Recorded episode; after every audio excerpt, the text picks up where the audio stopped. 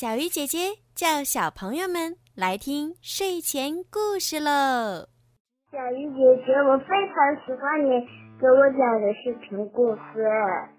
小鱼姐姐，谢谢你给我讲故事，你的故事真好听。小鱼姐姐，我从三岁就开始听你的故事，你的声音好好听，我很喜欢你讲的故事。谢谢小鱼姐姐，我真是太谢谢你了。我希望你如果老了，一直到一百岁。我想对你说，我非常喜欢小姐姐讲故事。小鱼姐姐，我想听到我自己的专属故事。Hello，亲爱的小朋友们，你们好！又到了听睡前故事的时间了。准备好你们的小耳朵了吗？我们要听故事了。好啦，现在呢，小雨姐姐就要开始给你们讲今天好听的故事了。皇家摇滚梦想秀。又是一年夏天到了，寇特妮公主和摇滚歌星艾瑞卡相约一起参加夏令营。去年，他们错入了对方的营地。今年，寇特妮公主要回归皇家营，艾瑞卡则要回归明星营。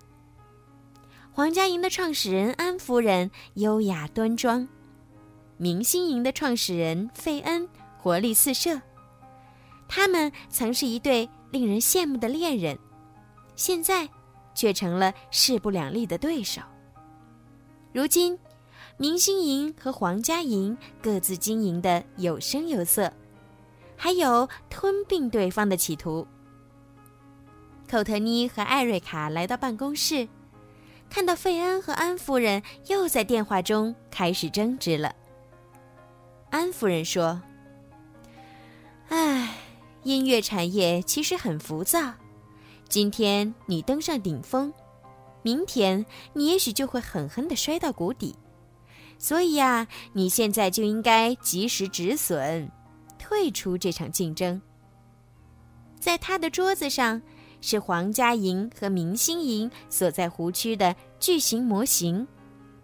他顺手拿起皇家营的城堡模型，罩住了明星营的钢琴房模型。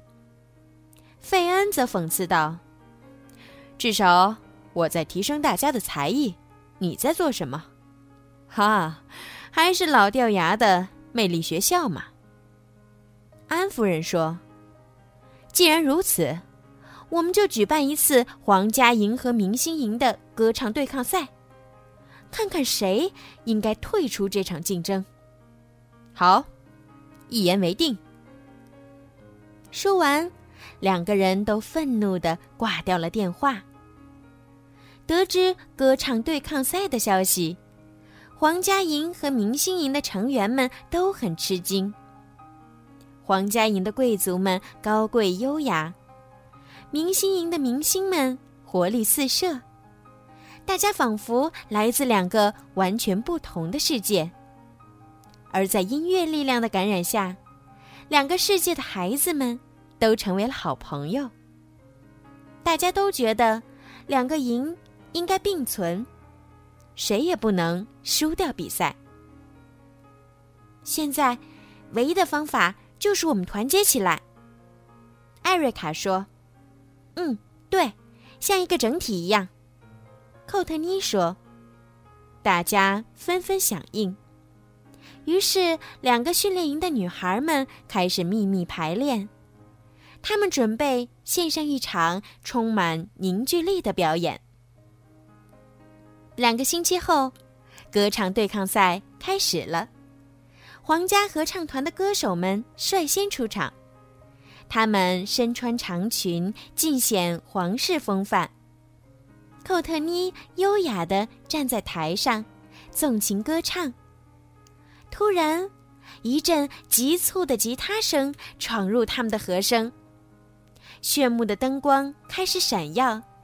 艾瑞卡出现在了舞台上，她的声音优美浑厚，充满了催人向上的力量。这段表演出乎意料，又让观众们为之一振。这是怎么回事儿？看到黄佳莹的演出被打断，安夫人大吃一惊，费恩也看不明白。现在，黄佳莹和明星营的女孩同时站在了舞台上。女孩们放声歌唱，他们唱响了自己，也唱出了大家共同的心声。观众们都领略到了这完美和声中的意义。在今晚，在音乐的世界里，谁还能分得清他们是来自皇家营还是明星营？他们要带来一场没有输赢的皇家摇滚梦想秀。安夫人和费恩被他们的歌声深深感动了，他们手牵着手，一起走到了台前。安夫人高兴地说：“今晚没有输赢，从明年夏天开始，两个训练营将会合并。”费恩接着说：“欢迎皇家营学员和明星营学员在一起生活，一起学习。这真是一个惊喜！”大家欢呼起来。寇特妮冲艾瑞卡眨眨眼说：“今晚。”真是一个充满魔法的神奇之夜呢！所有的朋友一起相约，明年夏天再见。好啦，宝贝们，今天的故事呀就听到这儿了。小鱼姐姐希望你们能够喜欢今天的故事，同时也希望你们今天晚上可以睡一个好觉。如果呀你们喜欢听小鱼姐姐讲故事，记得哟。小鱼姐姐呢，最近在参加荔枝平台的主播回声计划活动，需要你们多多的帮小鱼姐姐从荔枝 APP 里面转发、评论、点赞、打赏，谢谢宝贝们的支持。小鱼姐姐也会继续给你们讲更多更好听的故事。想要听到属于自己专属故事的小朋友们呢，让爸爸妈妈加小鱼姐姐的私人微信“猫小鱼”全拼九九来为你们点播哦。好了，孩子们，晚安。